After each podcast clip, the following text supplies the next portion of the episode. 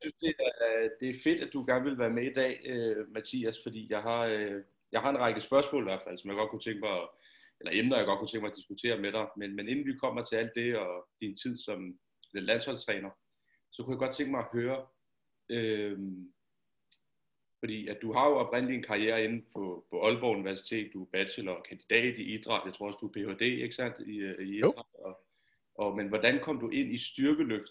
Altså, hvornår begyndte du at, at, at træne målrettet styrkeløft med program og alt det der mål om at blive stærkere osv.? Hvornår startede alt det?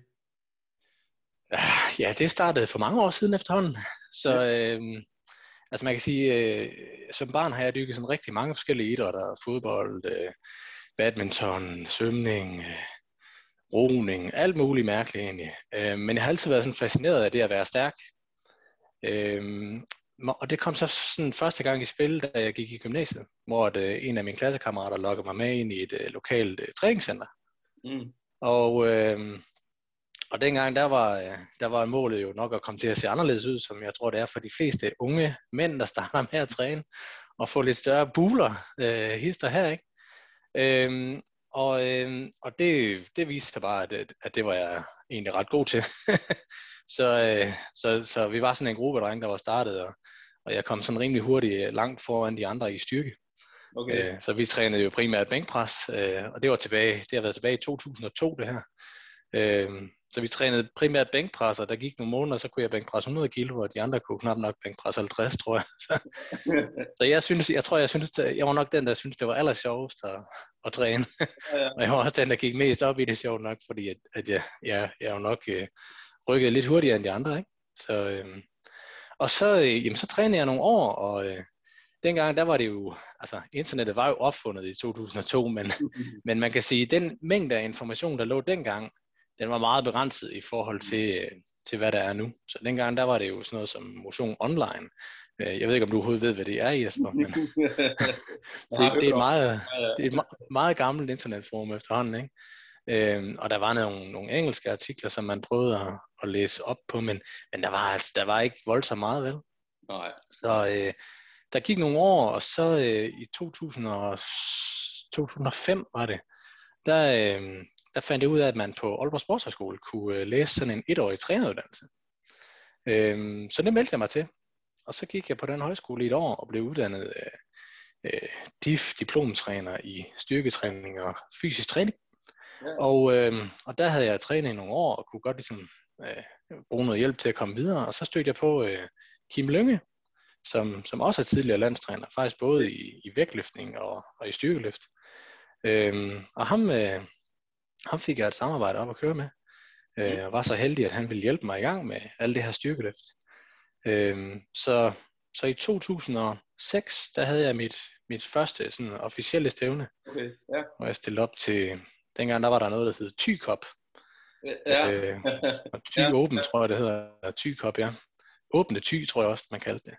Så, ja. øh, så, så stillede jeg op der første gang som, okay. som juniorløfter i trekamp i udstyr. Eller jeg var skadet i skulderen, så jeg stillede op øh, uden bænkpres, tror jeg, men i, i udstyr i squat og øh, dødløft. Det var jo den gang, hvor der kun var udstyr. Altså det var jo den eneste kategori, der var på det tidspunkt, det var at løfte øh, udstyr. Man kunne selvfølgelig ja, godt der gik, øh, det er med på, gik, men det var udstyr jo. altså det var udstyr. Der, der, der var jo øh, altså der var det, der hed Nordland Cup, som der også blev overholdt, ja. men det var jo et stævne, en gang om året, øh, hvor man løftede uden udstyr. Ikke? Men ellers så, så var det jo kun med udstyr, ja. Så, ja, okay. Jamen, jeg tror ikke, at de der resultater på Nordland Cup, altså står de som, som klassisk eller hvad, eller, eller var det bare uofficielt klassisk? Det, det ved jeg faktisk ikke, hvordan de er registreret i stævnedatabasen, men, men altså det var klassisk. Der var et okay. udstyr var ikke tilladt der. Så, så det var faktisk det var de samme regler, som man udøver klassisk styrkeløft efter i dag. Okay, fordi at jeg så, jeg, jeg kan også huske, jeg så nogle billeder fra Nordland Cup, nogle gamle billeder, og der løftede man jo på 50 kilo skiver. Øh, ja, ja. Der, der kunne løfte dem. så var der 50 på. Men, men jeg kunne godt tænke mig lige at gå øh, nogle skridt tilbage, fordi i gymnasiet der, der du øh, opdager, at du er noget stærkere end de andre og kan bænkpresse 100 kilo. Øh, var du også en stor dreng dengang? Eller, eller hvad? Nej. Nej, okay. Nej, nej. Størrelsen er kommet med årene, vil jeg sige. Okay. nej, nej. Altså dengang i gymnasiet, jeg tror, jeg vejede jeg var vel øh, i slut 70'erne, sådan en 78 stykker, og så tog jeg et par kilo på, sådan, øh, ja. øh, hvad hedder det, til at starte med. Og så, øh, så havde jeg jo læst noget om, at man skulle bulke. Så, øh, ja. så sådan midt i gymnasiet, så, så, så vejede jeg så lige pludselig 90 kilo, fordi jeg jo så bulkede hen over, øh, hen over vintersæsonen der. Og så kottede jeg så ned til, til da jeg blev student. Så, øh, og det bevirkede så, at jeg kan huske, at vi fik målt, øh, øh taget mål til studenterhugerne. Det får man typisk gjort der om vinteren. Der var jeg ret stor og havde taget meget fedt på. Så da jeg så øh, havde kottet ned til, til jeg blev færdig som student, så var den alt for stor, den der studenterhue. Ja. så, øh, så ja, nej, så, så nej, jeg var, ikke, jeg var ikke så tung dengang, som, jeg, okay. som jeg så siden, siden blev, kan man sige. Ja. 120 kilo klassen kom først senere, ja, ja. Men ja. Øh, fordi, øh, apropos den der hue, at du nåede ikke at bestille en ny, så... Nej, nej, nej. du, måtte, du måtte bare leve med en, der var alt for stor. Det kom lidt som en overraskelse. Den var så stor, da jeg skulle have den på, kan jeg huske. Så. Sådan er det. ja, ja, okay. okay. Nå, du bliver diff diplomtræner og, øh, og øh, kommer ind i stykkeløbverdenen og så videre. Øh, hvad var dine oplevelser, da du skulle begynde at have det, der hedder altså udstyr på, at skulle begynde at have knæbind og squatdragt og så videre. Jeg ved godt, at udstyret var selvfølgelig en smule anderledes, end det er, end det blev senere på årene, men, men, men øh, hvad var din oplevelse, da du skulle begynde at løfte i det? Det skræmte dig ikke væk overhovedet? nej, nej, det gjorde det ikke. Altså, jeg synes faktisk, det var mega fedt. ja. altså, jeg kan huske sådan, jeg kan huske de første gange, hvor jeg var, hvor jeg var i udstyret, at øh, altså, det var bare, det var mega svært. Øh, squat-udstyret især, det her med at komme i dybde, og det her med at holde sit eget spænd, altså det var, det var ekstremt svært. Øhm, og, og man var jo altså man var fuldstændig færdig efter, altså man havde jo blodsprængninger i hovedet, og, og altså, det, var en, det var en helt anden følelse, jeg havde i kroppen efter sådan en træning, end, end jeg nogensinde havde haft før, og jeg synes egentlig bare, det var mega fedt. Mm. Øh, fordi det var så, altså, øh, det er så ekstremt, det der med at, at skal have de der knæb ind på, som der gør ondt, og den der dragt der, der borer sig ind i lysken af en, og, og når man så gør, går ned, så gør det bare mere og mere ondt nærmest, jo længere man kommer ned, ikke? Øhm, så, øh, og, og så var jeg også, altså, det, altså det, det gav jo nogle kilo, det, det, det, gav, det gjorde jo, at man skulle håndtere nogle flere kilo, ikke? og man kunne se lige pludselig, så var der flere kilo på stangen. Ikke? Øhm, så jeg tror sådan, altså, øh, det, jeg, jeg synes ikke, det var skræmmende. Jeg synes, det var en spændende udfordring, vil jeg sige. Mm. Øhm, og, og man kan også, altså sådan efterfølgende har jeg sådan tænkt meget over, at man kan sige, at øh, altså det at træne og blive stærk, hvis man kigger på det klassisk, det er jo, altså, når man kommer ind i styrkeløftverdenen, så er det en, det er en stor verden, der åbner sig. Ikke? Der er mange ting, man skal have styr på, lige fra teknik til, ja, også hvad for noget udstyr, altså sko og bælte, man løfter i, ikke? Øh, til øh, træningsprogrammer og kost og restitution, ikke? Mm. Men hvis man så tager alt det, og synes, det er en stor verden, og man så prøver at gå over og åbne den kasse, der hedder øh, styrkeløft med udstyr, mm. så er der en endnu større verden, der, der åbner sig. Mm. Fordi at, at så er det lige pludselig, altså det, det er lige pludselig, der er lige pludselig meget skrabere krav til, hvad du skal kunne. Ikke? Mm. Så, øh, så du kender måske, at, hvis man har sådan en tung ro squat, ikke? Altså, hvis, hvis man ikke er helt presset, så kan man godt lige give en lille smule efter, og så gør det ikke noget. Nej, nej. Så kan du godt krane den op alligevel. Ikke? Så, så står man og tænker bagefter, nå, ja okay, jeg burde nok lige have taget mig lidt sammen, men, men det gik jo alligevel. Ikke? Ja, ja. Men hvis du gør det i styrkeløft udstyr, med 100 kilo ekstra på nakken, og øh, knæben, der er stramme og en dragt, jamen, så kommer du ikke op. Altså, der er ikke den der, der er ikke den der, den samme fejlmavn i, i styrkeløft udstyr, den er meget mindre. Mm. Så, øhm, og, og det synes jeg egentlig, det er det, er det interessante ved, ved det aspekt af styrkeløft. Mm. At, at der, der er virkelig mange ting, man skal have styr på. Man mm. kan heller ikke lige, øh, man kan ikke gå og træne øh, alt for meget over sin, sin vægtgrænse, og så korte ned, og så regne med, at det samme udstyr, det passer. Mm. Så så skal man jo så have noget udstyr, der måske er strammere, og passer til, når man er i vægt. Men så er det jo også lidt en joker, fordi så har man ikke fået trænet det udstyr op til. Right. Så, right. så der er mange ting, man sådan skal, skal være ops på. Men det, er, det er også en sjov udvikling, ikke? Fordi at nu, vores styrkeløft det er en stadig voksende sport, og der er flere og flere, der, der øh, dyrker det, og VM bliver større, og alle de der ting. Men altså, det er, jo, det er jo på grund af, at klassisk bliver stort. Altså det, det vokser sig jo kæmpe, kæmpe stort, det klassiske. Det er også en sjov udvikling, at man er gået fra, at styrkeløft oprindeligt var udstyr, det tog man jo på for, for at kunne løfte nogle flere kilo og så videre, men nu er det bare klassisk, der er alt dominerende, fordi folk jo dyrker det. Altså, de, man kan jo dyrke klassisk styrkeløft i en fitness world, øh, jo, det, ikke? og så ellers bare have licens til en eller anden klub, hvor man kommer en gang imellem.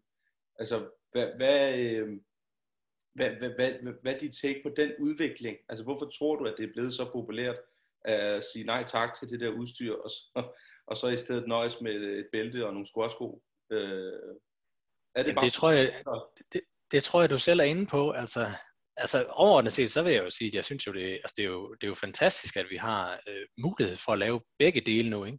Mm. At, at klassisk styrkeløft og øh, styrkeløftudstyr, at de er på samme, øh, hvad kan man sige, på samme anerkendelsesniveau. Ikke?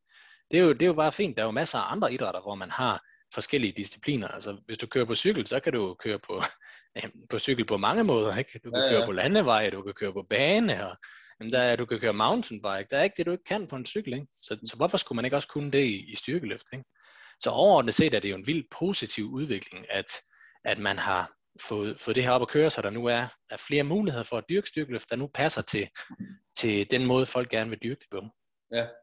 Øhm, man kan sige, øh, udstyrsdelen er, i hvert fald så vidt jeg kan se, den er egentlig også blevet større efterhånden, som der er kommet mere flere klassiske løfter, fordi der er jo nogle af dem, der, der drifter over. Ja. Øhm, og, og måske det også har noget at gøre det her med, med CrossFit er kommet ind og blevet meget populært inden for de sidste 10-15 år. Ikke? Mm. Der er også nogen, der har driftet over for det. Det ser man øh, både i styrkeløft og måske endda endnu højere grad i, i vægtløftning. Ikke? Ja. Øhm, men man kan sige, for at vende tilbage til de spørgsmål om, hvorfor den klassiske del måske er mere populær, så, så tror jeg helt klart, at det handler om, at det, det er nemmere tilgængeligt. Altså det er ja. lettere at komme i gang med. Så der er ikke, øh, altså du skal ikke, du, du, du kan gøre det selv. Altså, og med den mængde af information, der er på internettet nu, så kan du egentlig komme ret langt, uden at skulle have med andre mennesker at gøre.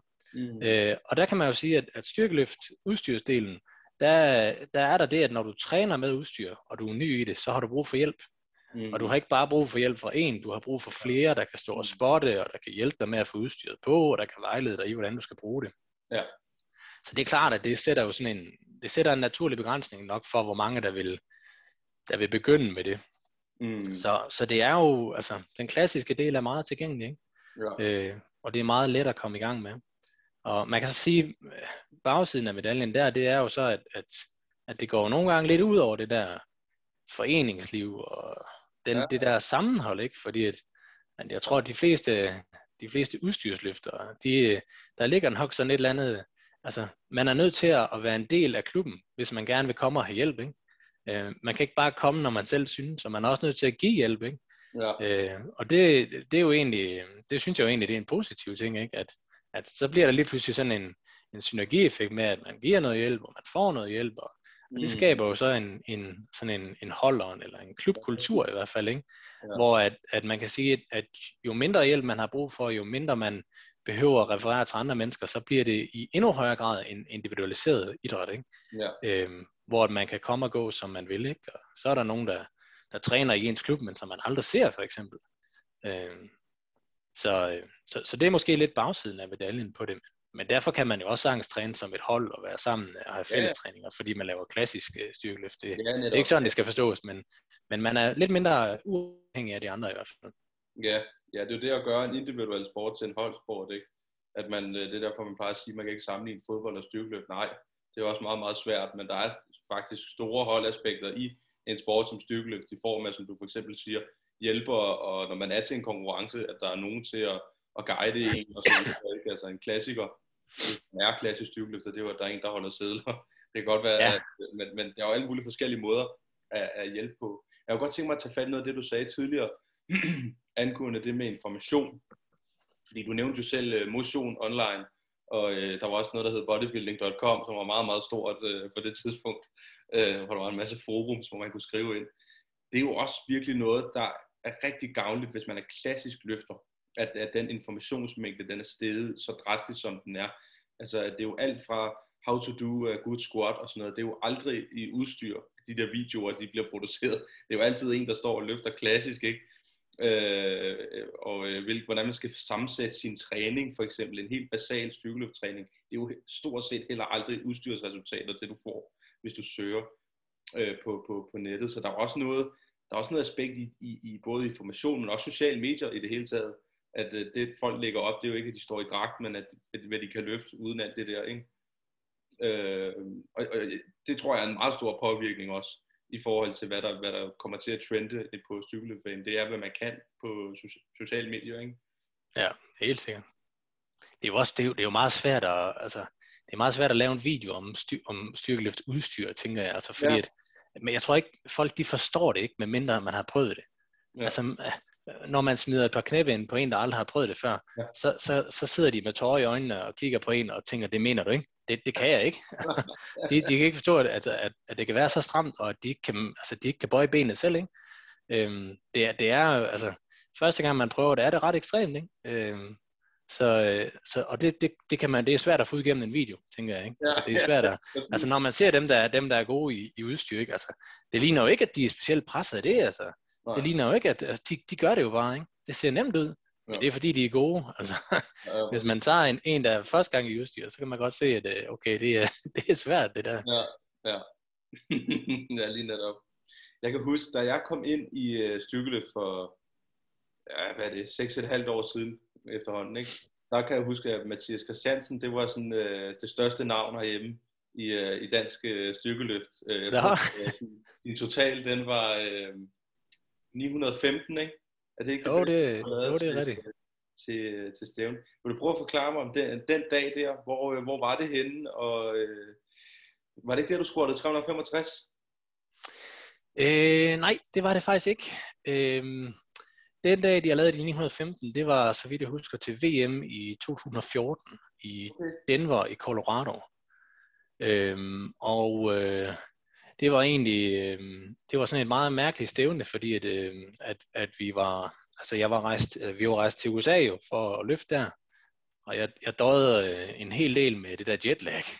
Mm-hmm. Øh, så jeg havde virkelig, øh, det, jeg havde en helt forfærdelig tur derover, hvor at, at det tog mig, jeg tror det tog mig 34 timer om at komme derover.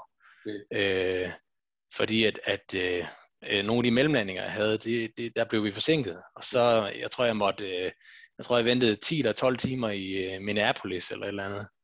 Øh, og da jeg så kom ind der i, øh, i USA, så, øh, så var min bagage, den var blevet, øh, af en eller anden årsag, så min laptop, som jeg, jeg var phd student der, så min laptop, den havde jeg lagt i min, i min bagage, og det skulle jeg jo selvfølgelig ikke have gjort. Så var, der, så var den blevet stjålet, øh, min laptop derfra. Øh, så jeg havde ikke noget, man skal jo, det skulle man i hvert fald dengang i USA, tage sin egen vare og så gå igennem øh, tollen der, eller, eller, eller sin egen vare, sin egen bagage og gå igennem tollen. Så jeg havde ikke noget rigtigt at gå igennem med, og øh, min egen bagage, den var jo så både blevet, øh, blevet øh, bestjålet, altså der var en, der havde åbnet og taget min, min laptop, og så var den blevet sendt til den anden ende af USA. Jeg tror, den var landet nede, nede i Florida. Så, øh, så da jeg endelig landede der i, i, øh, i Denver Lufthavn, der kom jeg så meget for sent, så den der shuttlebus, der skulle køre mig, den var der ikke. Så så måtte jeg stå, jeg tror det var tre timer i Denver og vente på, at jeg kunne blive hentet af den der officielle shuttlebus. Øh, og da jeg så endelig kom, kom øh, til hotellet, så havde jeg jo hverken bagage eller noget som helst. Så jeg havde heller ikke mit tøj. Øh, jeg havde mit udstyr, fordi at, øh, det havde jeg jo pakket i min, øh, i min håndbagage. Ja, det var selvfølgelig nok derfor, at min laptop ikke kunne være i min håndbagage. Fordi jeg havde alt udstyr, altså i en rygsæk det vil sige sko og dragter og bælter og knæbind og bænkpræstrøjer og løftdragter og alt det der, så er der ikke plads til mere. Nej. Øhm, og så, ja, så det startede ikke skide godt, og så Nej. var jeg lidt småsyg og havde jetlag, og havde det egentlig bare elendigt alle dagen op til, og så vågnede jeg på dagen, hvor jeg skulle løfte, og der havde jeg det skide godt. Okay. så det var, det var meget heldigt. Det var godt. Så øh, ja, og så jeg tror, jeg fik squattet fik scoret 262 et halvt den dag, øh, som var et rigtig godt løft egentlig, og, ja. hvor der var til lidt mere virkede det til. Og jeg fik bænkpresset 257 et halvt, som var sådan trekamps PR. Jeg havde tidligere prøvet 262 et halvt i enkelt bænkpres. Okay. Men øh, man fik 257 et halvt med der, og så, så havde jeg ikke sådan verdens bedste dødløftdag der. Jeg tror, at øh, min ryg, den var allerede begyndt at have sådan lidt lidt nogle, nogle øh, trælsperioder dengang. Det har den egentlig haft hele min løftekarriere, desværre. Men, men mm. perioden op til VM der havde ikke været god. Så jeg tror, jeg, jeg tror det var 300, jeg fik lavet, eller sådan noget. Okay. Øh, deromkring. Det er jo et eller andet sted meget sjovt, at din bedste total til konkurrence, den indebærer ikke et eneste af din bedste disciplinløft. Altså, du, har lavet, du har lavet mere i alle tre discipliner, sådan set, på hver af deres øh, konkurrence. Det er sådan set ja. meget sjovt. Ja, det kan, jo, det kan jo fortælle lidt om mine evner til samle en total ja. af det. Desværre, ikke? Jo, jo. Så jo. det er, det er jo det, der er find, eller finden, man kan sige, det er, jo, det er jo det, der er svært i styrkeløft, ikke? Det er ja. at ramme, øh, for det første, en god træningsperiode, ikke? I alle tre løft på én gang, det, det er sjældent, det sker. Øh, og når man så har været i gamet i en del år, ikke? Øh, og så ramme alle tre på den samme dag, det er også... Øh, ja, ja. Ja, det er ikke hver dag, det sker, vil jeg sige. Nej. Og er, er det, jeg ved ikke, om, om der er noget basis i det, men er det ikke også sværere i udstyr, end det er klassisk? At ramme en rigtig god dag i alle tre løft, end det er i udstyr? Det tror jeg ikke er den rigtige til at svare på, fordi jeg har, jeg har aldrig stillet op klassisk. Nej, nej det er det. så det, jeg mangler et sammenligningsgrundlag. Ja, okay. okay. Men det kan godt være, der var lavet et eller andet. Der var nogen, der havde forskud i det, eller hvad man skal sige, ikke forskud, men i hvert fald har eksperimenteret med det. Ja, nej, ikke så vidt jeg ved. Altså man kan sige, øh, hvis man laver nogle tunge løft i, i udstyret, altså det er, jo, det er jo selvfølgelig nogle flere kilo, man håndterer, ikke? Jo. Så, øh, så måske man, kan, man, man oplever en smule større træthed ikke? Til, jo. Jo. til, når man kommer hen til dødløften. Det er der i hvert fald nogen, der gør. Ja, det det. Mig selv inklusiv. Ja, det er det. Men jeg kunne bare forestille mig, at der var en større grad af altså faktorer, der spiller ind, for at det skal gå rigtig godt til en øh, udstyrstrækker, men til en klassisk. Fordi netop som du sagde tidligere, at selv hvis ens teknik den er off på en, på en klassisk dag, så kan man sådan set godt slippe afsted med at løfte ret meget alligevel. Øh, fordi så ser det måske bare grimt ud, men det kommer øh, op alligevel, fordi ja. man kan snyde sig til at få vægten op, eller hvad man skal sige. Ikke? Altså det kan du have ret i. Der, der er jo mange ting, der skal, der skal klappe. Altså især squatten, det er jo det, ja. det er sådan den mest stressende runde, fordi at, at man skal have altså at, at ens hjælper skal time de her knæb ind, ikke? Som, som, så fordi hvis man får dem på for tidligt og står for lang tid med dem, så falder din præstation. Ja. Øh, omvendt, hvis du får dem på for sent, så, så har du ikke særlig meget tid til at gøre klar, så, skal du, så stresser du og skal skynde dig ind til stangen. Ikke? Ja. Så, så der er nogle ting der, hvor at, øh, at det kan gå galt. Man kan også sige med bænkprestrøjen, altså med de trøjer, der er kommet her de senere år, ikke? Altså det, øh, den, den, skal sidde, den skal sidde rigtigt, fordi at hvis den sidder en lille smule forkert, så, øh, så går det højst sandsynligt ud over, hvad du kan trykke i den, øh, og hvor du kan finde spændet i den. Ikke? Så, og så, så igen er det noget, der taler for, at man kan sige, at den der margin of error, altså den der fejlmavn, den, den bliver bare mindre. Ikke? Mm. Øh, så, så jo, altså i, i det perspektiv kan man godt sige, at der er flere ting, der skal klappe, før det går godt. Mm. Man kalder jo også, øh, i hvert fald når man taler om udstyrssquat, det kalder man også for ud, øh, hvad hedder det, hvad hedder det, udbomrunden. Øh, ja. Det er der, man, man, hvis man skal bomme ud til et udsystem, så er det som regel squat, fordi man ikke kommer ned. Og, øh, og man kan også se det på resultatlisterne, det er jo, altså, det kan jo være helt op til halvdelen, og mere end halvdelen af, af, af et flight, hvor der, hvor der er folk, der bommer ud. Ja. Øh, der var et VM, øh, det ved jeg ikke, om du så, men der var et VM i, det var i bænkpres, enkelt bænkpres. Jeg tror, det var enten sidste år eller sidste år igen, ja, det har jo nok været sidste år, der, øh, der var det, jeg tror det måske 7 ud af 10, eller 6 ud af 10, der boede ud. Øh, det, kunne, det, kunne, det kunne simpelthen ikke spille med den trøje der, og det vidner om, hvor sindssygt svært det er at få det hele til at spille. Det vil jo aldrig ske i klassisk. Altså, nej, nej, nej, det er du ret i. At hold altså man kan sige, det, det vidner både om, hvor svært det er, men, men så lige når man snakker enkelt bænkpres i udstyr, ja. så er der også, der er sådan en meget speciel, hvad kan man sige, kultur til EM og VM i det, hvor at, at øh, altså, der, der er jo det med trøje, at man kan jo tweake præstationen med den ved at hive mere eller mindre ned i den foran. Ja. Fordi hvis man hiver mere ned i den, så, så ændrer man en lille smule på, hvor spændet ligger hen i trøjen, og så kan, den, så kan man faktisk finde større spænd i den. Ikke? Mm. Øhm, og, og når det er de her enkelt bænkpresser, som der er meget specialiseret i det, så, så har der bare i mange år været sådan, specielt for den store klasse, ikke? Øhm, sådan en tendens til, at folk de vil gerne vinde øh, med deres startvægt. Og det vil sige, at de sætter deres startvægt så tilpas højt, så, så at, at der kun er x antal procent chance for, at de får den. Mm. Og det handler selvfølgelig også om, at de har sat trøjen på en, en måde, således at der skal så mange kilo på, før de overhovedet har en chance for, at den kommer ned til brystet. Øhm, men men når, når at, øh, hvad kan man sige, chancen for, at de så får et godkendt løft, den daler drastisk, ikke? så er det også, man ser, at mange af dem, de bummer ud. Ikke?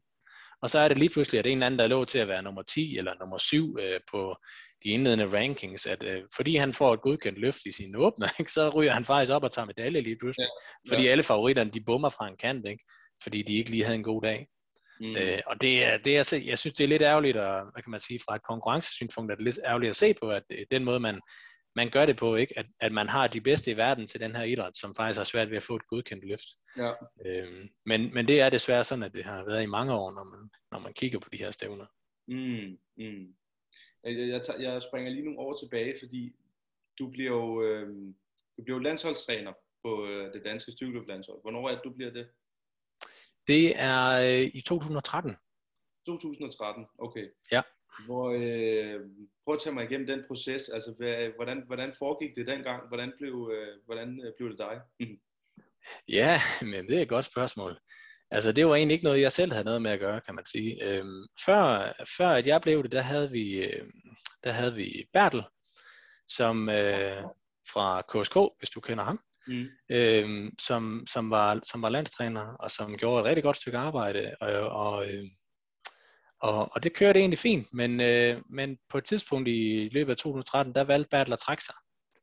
Øh, fordi han havde nogle andre ting, han skulle tage sig af, øh, som jeg har forstået det. Og, øh, og så, så stod man lidt uden en landstræner i den periode, øh, fordi det kom ret pludseligt.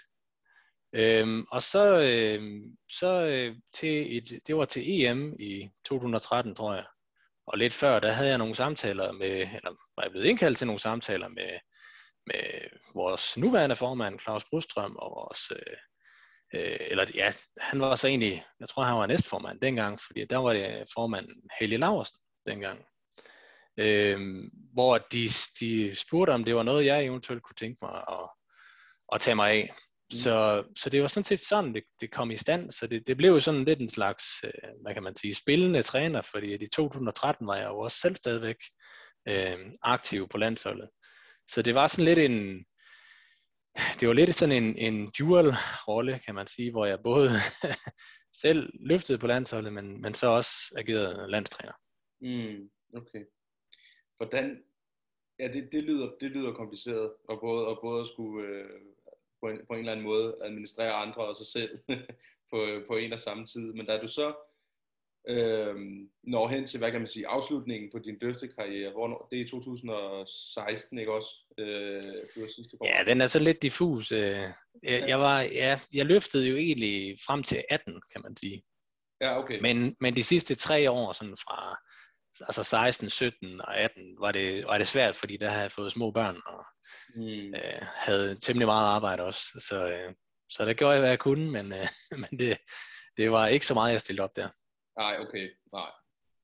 Men du fortsætter som landstræner øh, i den periode der, selv efter at du har fået børn og er travlt på arbejde og så videre. Hvordan er det at være, det lyder måske lidt, øh, men hvordan er det egentlig at være landstræner? Altså helt øh, lavpraktisk. Altså er det, er, er det de store tanker, der bliver tænkt med, hvad, hvilken retning skal jeg tage det her landshold, og hvad for nogle idéer vil jeg gerne pitche til løfterne og så videre, eller hvad, hvad, hvad for nogle overvejelser går du med, eller gik du med, når man er landstræner? Jamen altså, øh, jeg tror man skal se det i, den, i det lys, at Dansk Cykelforbund, det er jo ikke noget stort forbund. Nej. Det er jo ikke et, et, et dansk håndboldforbund eller et, et DBU, der har millioner til rådighed. Så, så man skal se det i det lys, at, at rammen for øh, den funktion, jeg havde, det var, at øh, der var et landshold, som der tog ud og løftede til, til internationale stævner. Og så var der øh, fra forbundets side af et ønske om, at vi havde nogle landsholdssamlinger også. Og, øh, og, og der havde vi fire sådan landsholdssamlinger om året. Øh, og, og, og det var det, der var budgetteret med. Det var det, der ligesom, altså forbundet bruger rigtig mange penge på at sende løfter ud, og, og det er, det er trods alt stadig en amatørsport, ikke? Så, så, så det, rammen, som jeg fik at vide dengang, da jeg startede, det var, at der er de her fire samlinger, hvor vi, hvor vi skal have samlet landsholdet, og, og, og der prøvede vi at, altså, min tilgang til det, det, det blev, at, at vi havde, så til sådan en landsholdssamling, så var det bygget op, så vi havde en fælles træning, hvor at, at jeg og de andre landsholdstrænere, de, de var der, og hvor vi prøvede på at, og selvfølgelig lave praktisk træninger og praktisk coache de her øh, landsholdsløftere, som vi havde. Ikke? Og så var det bygget op, så der altid var et, hvad kan man sige, et, øh, et teoretisk oplæg. Således at hvis der nu var nogle landsholdsløftere, der ikke syntes, de kunne få så meget ud af den praktiske del, at så, øh, så var der et teoretisk indspark, som de kunne tage med derfra, og som de så kunne, øh, kunne arbejde videre med øh, derhjemme i, ind, indtil næste landsholdssamling. Så, så inden for den ramme, der, der var det det, der var. Mm. Øhm, det var det, der var pointen i hvert fald. Mm. Mm. Og så må det være op til, til dem, der har været på landsholdet i de år, om det så lykkedes eller ej. Det, ja. det skal jeg ikke stille mig selv til, til dommer overfor. Nej, nej, om det var, om det var frugt eller ej. Mm. Nej, fordi at øh, jeg var jo selv på, øh, på landsholdet, det var så det klassiske, og det var øh, Sovjet landsholdet i nogle år. Øh, og der tror jeg, at hvad kan man sige, formen, den var nok inspireret meget af den måde, du i hvert fald er det op på. Og så ved jeg ikke, om du så var inspireret af Bertel, som så var inspireret af, det ved, det, det ved jeg selvfølgelig ikke. Men, men det minder meget om den måde, man også gjorde det på, eller gør det på, på, øh, på junior, øh, subjunior landsholdet.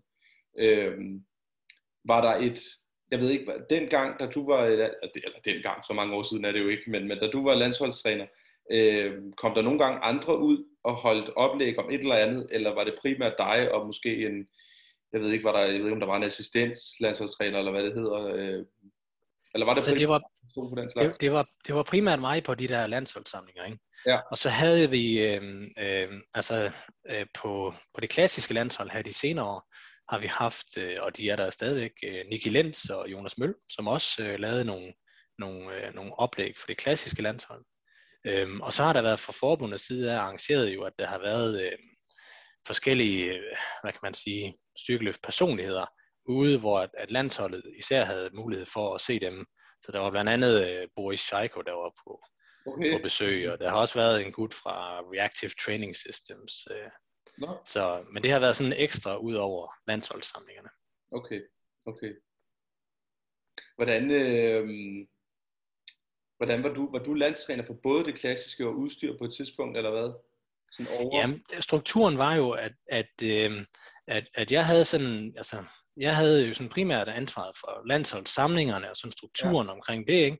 Men, men så er der, er jo også det, der hedder, øh, altså så var der også, øh, hvad kan man kalde det, delgrens landstræner, altså dem som, fordi der var jo både et, et, et øh, styrkeløft, øh, trekamp, udstyrslandshold, et øh, klassisk trekamp, styrkeløft landshold, og så var der øh, et bænkpreslandshold med udstyr og et bænkpreslandshold uden udstyr. Og så var der jo så faktisk også, som der, det, kørte, der har jo så de sidste år kørt ved siden af, altså junior og, og subjunior landsholdet, ikke? Men, men til, til hver af de landshold var der tilknyttet deciderede trænere, som var med primært ude til stævnerne. Så, øh, og udover det, så, så sad der jo så det her, der hedder eliteudvalg, som sidder ved siden af, og er sådan en, hvad kan man sige, en, en forsamling eller en organisation i organisationen, der prøver at, at holde styr på budgetter for elitearbejdet og, og, og sådan også, også drive en, en, en overordnet linje for det her landsholdsarbejde. Mm, mm. Så, så det er sådan strukturen øh, på det, så der er mange involveret i det her arbejde, mange mennesker, der gør det rigtig godt. Mm, okay, okay. Jeg vil godt tænke mig at vende tilbage til øh, det, du sagde tidligere i forhold til med dine rygproblemer øh, og, og rygskader osv. Øhm, når du har haft de jeg vil sige ikke bare skavanker, men de skader, du har haft igennem tiden, igennem en, øh, en årrække, både med din ryg, og der har gjort, at det har forhindret din, din squat og din dødeløft osv. Altså, er det, øhm, var det, var det noget, som du, kan man sige, selv var herre over, hvis man kan formulere det på den måde? Altså mangel på, kunne det have været noget teknisk forbedring, der kunne have forhindret det, eller hvad? Eller var det belastningen, der var for stor, eller, øh, var, det, eller var det simpelthen bare noget, der, der var, som det var, og det kunne du, du prøvede alt muligt og kunne ikke gøre noget ved det, eller hvordan var det at, at, øh, at gøre noget ved det? Ja, det er et godt spørgsmål, tænker jeg. Det er jo noget, jeg selv har spekuleret rigtig meget over. Ja. øh, man kan sige, at min styrkekarriere, den endte jo til VM 2018, ved at, øh, at i det første squat, der på vej ned, der kan jeg mærke, at at min ryg giver efter i den ene side, i venstre side, og jeg føler det som om, at stangen den sådan står helt fuldstændig skævt. Øh, det, det gør den ikke, kan jeg se på, på, øh, på video. Den, den står egentlig lige nok, øh, men jeg kan bare mærke, at det er helt galt på vej nedad. Men jeg får så trykket vægten alligevel, og kommer bare op og tænker, fuck, det er, det er helt skidt. Hvis ikke jeg får godkendt den her, så er jeg virkelig på røven. Mm. Og den bliver så underkendt 2-1 på dybden, desværre. Øh, og det er sådan efter en periode, hvor at, at jeg har de sidste to-tre år haft små børn, og var virkelig øh, har glædet mig til at prøve at kunne konkurrere igen internationalt, men havde også haft mange problemer i de, i de foregående år sådan med, med ryggen. Ikke?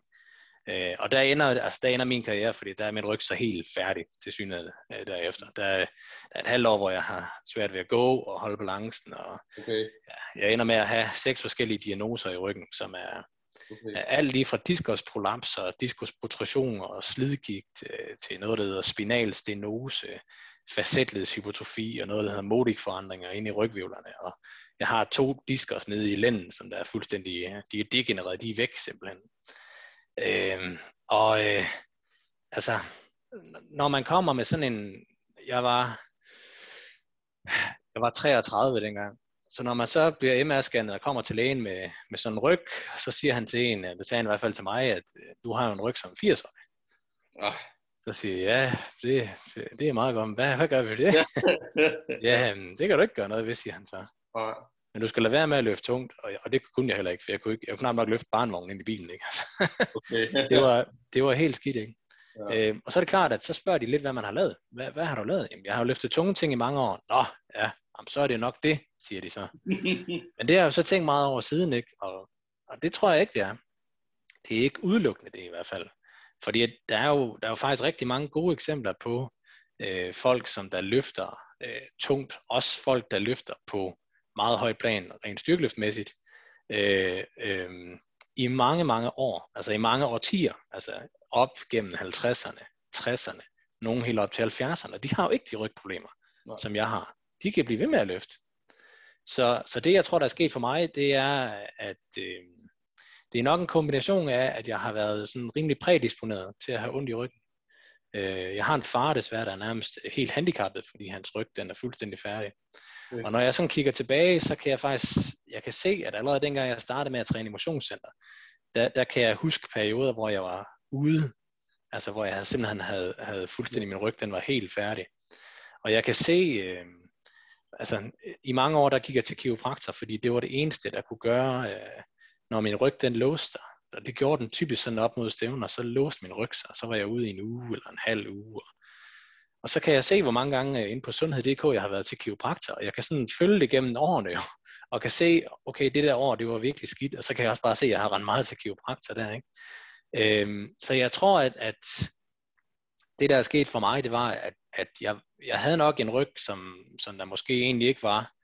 Den var nok ikke egnet til at løfte så tunge kilo til at starte med, desværre.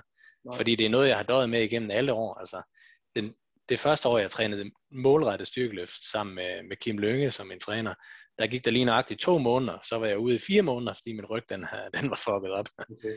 Øhm, så, jeg, så jeg tror, det, det er simpelthen kombinationen af, at, at min ryg, den, den har ikke, altså, den, den har ikke været den bedste i forhold til at skulle løfte tunge ting. Og så har jeg jo så løftet tunge ting alligevel. Ja. Øhm, og så desværre endt, øh, i hvert fald i en periode der omkring 2018, hvor jeg var nærmest handicappet. Ikke? Mm. Øh, men har heldigvis fået vendt det nu, vil jeg sige. Skynd mig at sige. Så, Ja, okay. øh, så nu kan jeg leve sådan et øh, rimelig normalt godt. liv heldigvis. Og, og ikke så påvirket af det mere. Jeg har fundet nogle måder, hvorpå øh, at jeg kan træne øh, faktisk styrketræning på stadigvæk, som, som, hvor det rent faktisk hjælper min ryg. Okay. Så, øh, så det er dejligt. Men øh, der var nogle år, hvor jeg var lidt presset, vil jeg sige.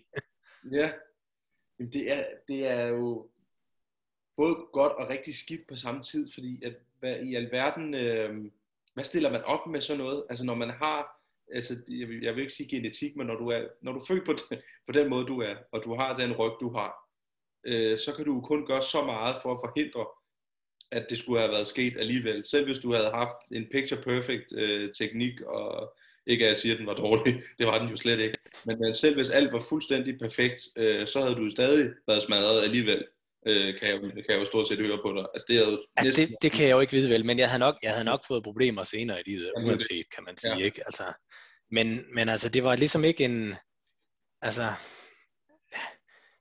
styrkeløft, det var så stor en del af mit liv på det tidspunkt, og det er det jo egentlig stadigvæk i høj grad, ikke? Altså, det, det var min store passion, ikke? Og, jo, og hele mit liv, altså, øh, øh, noget af det, som jeg, som jeg, altså nu havde jeg ikke en ryg, der var talentfuld til at, at holde til at løfte ting, vel?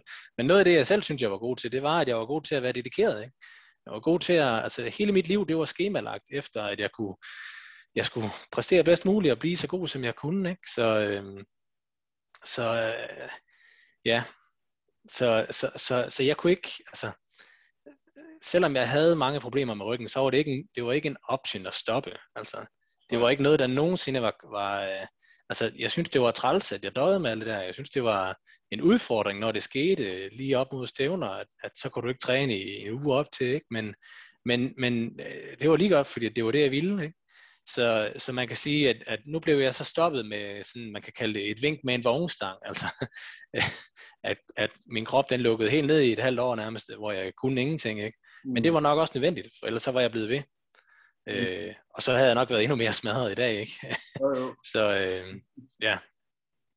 Føler du, at det er på sådan et plan nu, hvor du tænker, måske jeg kunne finde på at øh, tage til en konkurrence igen i dag, eller er det fuldstændig udelukket? Ja, ja, altså jeg, jeg, jeg kommer ikke til at stille op i trekamp igen.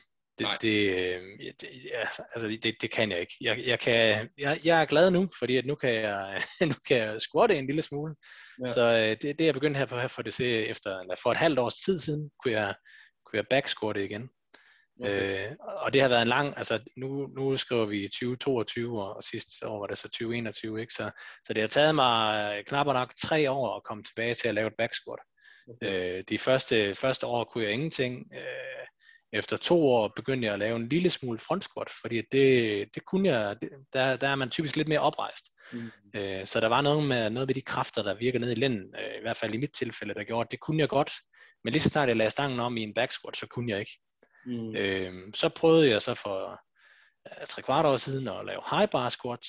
Det kunne jeg også godt, for der er man også typisk lidt mere oprejst. Øh, og så for et halvt års tid siden kunne jeg faktisk lave en low bar squat igen, og det havde jeg så ikke kunnet i nærmest tre år inden. Ikke? Så jeg vil sige, at jeg er meget ydmyg omkring det, og jeg, det er ikke noget, jeg, altså, jeg har ikke lyst til at skal tilbage til, til det sted, hvor jeg var. Altså, det, det var, det, det var ikke sjovt øh, at være så smadret. Altså, det, det er ikke rart, når man ikke, når ens barn kommer, man ikke engang kan løfte dem op. Altså, nej, nej, øh, så, øh, så, så det, det kommer jeg ikke tilbage til, det vil jeg sige. Prøv, prøv at forklare mig, øh, fordi at jeg, altså, jeg kan i hvert fald sige, ikke, nu er jeg jo ikke særlig gammel, men jeg har ikke prøvet at have sådan en en decideret skade egentlig. Altså det, det har jeg faktisk overhovedet ikke prøvet endnu. Øhm, det skal du være glad for. og, ja, jo.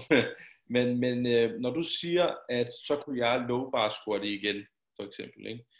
Altså, vil det så betyde, at du kunne gøre det smertefrit, og at alle de forrige gange, du har gjort det, der har din ryg bare sagt nej tak, og så har du rækket den igen. Altså, hvad betyder det at, at, at, at kunne back squat det igen?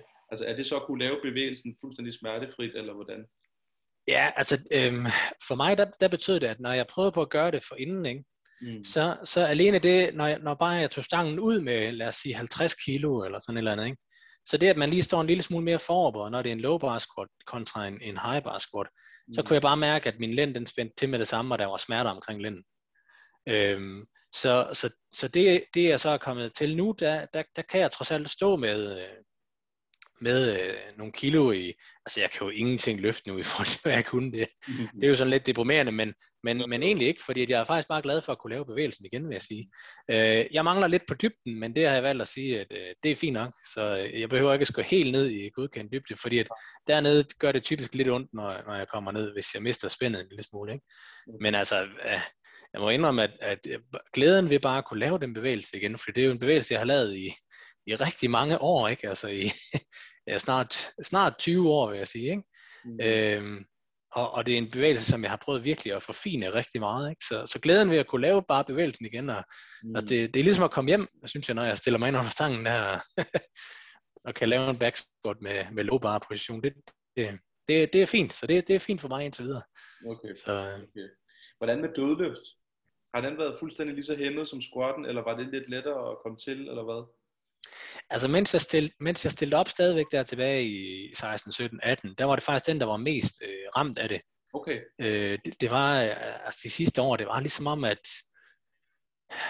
det, det, det var ligesom om, at der var en, der havde drejet øh, for benzinhanen, så, så der kom ikke så meget benzin igennem. Altså, øh, jeg, da jeg havde mange perioder, hvor det gjorde ondt simpelthen. Øh, jeg havde lange perioder, hvor jeg var nødt til at have en, en løs dragt på, fordi hvis jeg trak noget rå, så gjorde det ondt, og Okay. Og, og, og, og selv når det ikke gjorde ondt, så der var bare ikke åben for sluserne. Altså der var et eller andet, øh, der var noget, der var galt, og det, det kunne jeg også godt mærke jo, men, men jeg ville ikke indse det, vil jeg sige. øhm, så, øh, og, og den er, den er også stadigvæk hæmmet, vil jeg sige. Nu, jeg, jeg sumo dødløfter lidt igen. Det er lidt bedre for min lænd, end, end det er at lave konventionel dødløft. Så, øh, så, så det er, ja, det er også okay, men, men øh, jeg kan stadig heller ikke løfte noget. nej. nej, nej.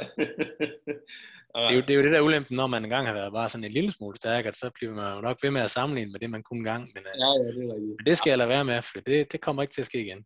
Nej, nej, nej, nej. Nu er du også ydmyg, en lille smule stærk. Mig, mig bag på rammen. Nå ja, nej, der er mange, der har været meget stærkere, end jeg har. Jo, jo, jo, jo, jo.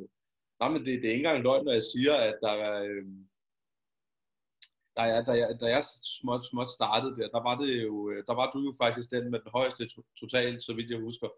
Øh, der var selvfølgelig en Per Kynep for mange år tilbage, men, men han talte jo ikke i de nye øh, statistikker. Jeg tror, det var dig, der havde den højeste. Øh, ja, der har også været Sune Bak, ham må man endelig ikke glemme. Jamen, var, lavede han mere end dig dengang? Ja, det gør han. Nå, okay. Så han havde 927,5, tror okay. jeg, i total. Okay. Det var han tilbage i 12 eller 13. Okay, okay. Nå, du var ikke bevidst for, øh, for at glemme ham eller noget. Det, det, det, det vidste jeg faktisk ikke. Nå, der kan man bare se. Øhm, du er jo landstræner til hvornår? 2019? 20? Faktisk øh, til for et år siden, så start 2021. Nå, okay. okay. Ja. Og øh, så kom der en ende på det. Og, øh, og du træner i dag jo, udover at du mm. arbejder på universitet, så træner du stadigvæk en række løftere. Ja. Øh, øh, en af de mest, øh, hvad kan man sige, genkendelige løfter, eller hvad man skal sige, som du træner, det er vel uh, Nicky Lenz, ikke sandt? Ham, uh, oh. du træner for. Det må nok være den, den mest berømte, eller man skal ja. sige. ja. Jo, jo. Og øh, når du skal træne sådan en løfter, nu har du haft ham i lang tid efterhånden, ikke? Øh, men når du træner en løfter, der er noget til det niveau, han er på, øh, kontra hvordan du trænede ham, lige da han begyndte hos dig, øh, ikke fordi vi kan slet ikke nå igennem hele jeres øh, forløb sammen, men, men hvor, hvor stor er forskellen, hvis du skal prøve at, sådan at tegne nogle, jeg ved ikke om det er et for svært spørgsmål, men hvis du skal prøve sådan at tegne nogle, nogle, øh, nogle, øh, nogle forskel op i, hvordan du gik til ham dengang, og hvordan du gør det i dag, fordi jeg skal måske lige nævne, hvis der nu sidder en, der ikke lige ved, hvem Nicky Lenz er, så er han den eneste dansker, der har squattet 400 kilo, og det er så vidt jeg ved også en verdensrekord og alt muligt. Men, men hvor stor er forskellene på, på, den, på den måde, du går til løfter på det niveau, han er på nu, og som han var dengang? Ja, de er øh, mildest sagt markante, vil jeg sige. Så jeg har jo jeg har haft øh, et samarbejde kørende med Niki siden 2013. Ja. Øh, så, så vi kører på, på snart på 9. år, øh, hvilket egentlig er ret, øh, ret imponerende i sig selv, synes jeg. Så det er jeg glad for, at han har ville være med til. Men øh, det, må være, det må være, fordi han synes, det går okay. Så øh, altså dengang Niki, at øh, jeg, jeg lærte Niki at kende første gang, jeg så ham nede i HG Styrkeløft i Næstved i 2010-11 stykker, tror jeg. Der var han lige startet. Og altså, Niki, han har jo, altså, man kan sige, der er en grund til, at han har verdensrekorden i squat med, med 400 kilo i minus 93 kilo klasse. Det er fordi, han har jo talent, som der er ikke særlig mange, der har. Altså, især sådan hans hofteparti, der bare øh, er en anden verden, altså. Og det havde han jo også dengang. Altså, Niki, han scorede jo 200 i løbet af et splitsekund, nærmest efter han var startet, ikke? Øh, og allerede dengang, i sådan 2011, 12 stykker, der lå han jo op omkring 250 i 83 kilo klassen. Klassisk squat. Øh, og det var vel at mærke, nu er, der jo, nu er det ved at være mange år siden, så det er ikke sikkert, at der er så mange af de nye i Dansk Styrkeløftsforbund, der kan huske det, men, men det var med en, man kan kalde det en, en, en alternativ teknik i hvert fald.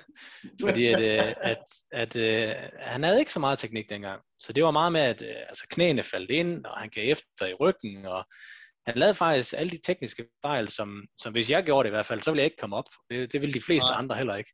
Mm. Men, uh, men han havde bare det der hofteparti der, der bare gjorde, at, øh, at øh, han kom op alligevel.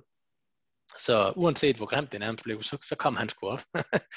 så, øh, så, så det vi arbejdede meget på de første år, det var, det var virkelig meget øh, altså sådan te- teknik, selvforståelse, kropsbevidsthed.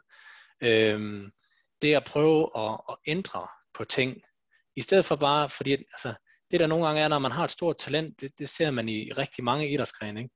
Når man har et stort talent, så bliver man ikke rigtig tvunget til at arbejde for den fremgang, som man har. Mm. Den kommer lidt af sig selv. Og når man ikke bliver tvunget til at, at tage de der kampe med sig selv, eller øh, at, at skabe en udvikling, altså at kigge indad og se, hvad er det rent faktisk, jeg kan gøre anderledes her? Hvad er det, hvad er det jeg gør nu? Hvilke andre valgmuligheder har jeg? Og hvilken af de valgmuligheder vil så være den bedste? Hvis ikke man bliver tvunget til at gøre det, fordi man bare har fremgang, så, øh, så har man også meget svært ved at mærke efter, øh, hvad, hvad er det egentlig, jeg gør nu? Så det arbejder vi meget med, at, at, at altså, vi prøvede at ændre nogle, nogle tekniske ting, og, og det havde han rigtig svært ved, fordi det var ikke noget, han havde gjort før. Nej. Jeg kan huske sådan nogle episoder, hvor jeg har stået en hel træning med ham med et kosteskaft på ryggen af ham, hvor vi bare havde øvet teknik, og, og så tænkte vi, yes, nu er den der. Og når jeg så kom tilbage dagen efter, så, så stod han og squattede, og så lignede det bare det gamle igen. han havde, vi jokede sådan en lang periode med, at han skulle have tingene at vide minimum otte gange, før at, at, at, han, at han forstod det. Ikke? Så, så dengang, da vi startede med, at det var meget styring og meget kontrol, og øh, altså meget mig, der var inde over og prøve at sige, hvordan jeg synes, det skulle være. Ikke? Og gradvis over årene, så kan man sige, så blev han mere og mere selvbevidst. Han blev mere og mere reflektorisk. Han tog mere og mere ansvar for, for sin egen træning, for sin egen læring, for sin egen udvikling. Og så skete der sådan et markant skifte i 2016, tror jeg det var, hvor at, at der han, altså, det skal siges, at i årene forinden, der var det faktisk ikke gået særlig godt for ham. Der havde vi arbejdet sammen i nogle år, og hans niveau var ikke blevet meget bedre, og han var, han var presset ikke i dengang, fordi at vi havde ikke rigtig set den udvikling, vi gerne ville, til trods for, at vi havde arbejdet meget med det, og, og Nick havde arbejdet rigtig hårdt. Men omkring 2016, der, øhm, der lavede vi så et skifte faktisk på foranledning af Nicky, at han ville gerne træne noget mere. Så der begyndte han at træne øh, otte 8 pas om ugen, hvor han havde morgenpas. Øhm, og når han havde morgenpas, så betød det, at han skulle tidligt op. Og det betød, at han havde ikke lige så meget tid til at sidde og spille computer om aftenen. Så var han nødt til at gå i seng simpelthen for at, og, hvad kan man sige, for at få nok søvn. Det betyder også, at når man har to træninger om dagen, øh, så, øh, så er man faktisk nødt til at være rimelig ops på, hvad man spiser. Både før træning, men også ind imellem træningerne, så man har energi nok til andet træningspas på dagen. Så det betød, at lige pludselig så, så begynder han at få langt bedre styr på hans kost. Mm. Så lige pludselig så det, at han begyndte at træne mere, det gjorde, selvfølgelig han fik mere træning, men det gjorde også, at hele hans mindset, det blev, det blev ændret markant. Han begyndte at gå, hvad kan man sige, all in på det her. Øh, så han begyndte at styre sin søvn, han begyndte at styre sin kost, øh, han begyndte at styre alle de ting, der er udenom, sørge for at komme hjem og slappe af imellem, tid, imellem passene, og, og have meget tid, hvor han, hvor han ikke lavede noget. Øh, og så eksploderede hans niveau bare. Altså det, det var derfra, at det ligesom bare sht, gik, ja. gik helt amok. Altså. Ja. Så, og, det, og det er jo egentlig interessant, ikke? fordi han har, han har et talent rent Altså, han har bænkpresset 200 rå på træning, ikke, som, som 93, og det er ret godt, ikke? Okay. Og han scorer der 315 rå, ikke? Okay. Øhm, det er der ikke mange, der kan vel, men, men alligevel, så var der jo mange ting her, i det, som, i den, øh, i det forhold, som, som han og jeg havde, hvor, hvor jeg var træner, og han var, var, var løfter, ikke? At, at der var nogle ting, der alligevel kunne optimeres rigtig meget, således at han kunne få endnu mere ud af det talent, han havde. Ikke? Mm. Øh, men det tog også noget tid at finde ud af det, kan man sige. Så, og i dag kan man sige, da, ja, jeg laver, jeg laver Nikis programmer, og øh, vi diskuterer om, hvad der vil være smartest at gøre, men, men nu, er det, nu er det jo meget mere på sådan et, altså, man kan sige, hvor, hvor jeg, i starten, der var jeg styrende, og, og Niki var, var løfter, ikke? så er det faktisk mere nu, hvor at, at Niki han er styrende, og, og han har, altså, det, han er godt klar over, at, at, at hans træning, det er jo hans ansvar, ikke? Mm. Jeg, kan ikke, øh, jeg, kan ikke, jeg kan ikke træne for ham. Mm. Og, og det tager han på sig, og, og gør det jo, altså, gør det helt sindssygt godt, synes jeg. Han har jo han har styr på, på sindssygt mange ting. Ikke? Der er altid nogle ting, der kan blive bedre. Ikke? Men, øh, men nu der er jeg mere sådan en, en sparringspartner, kan man sige.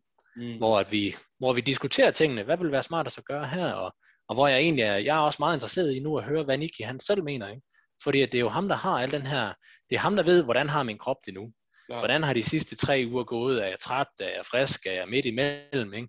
Øh, hvad vil være smartest at gøre nu?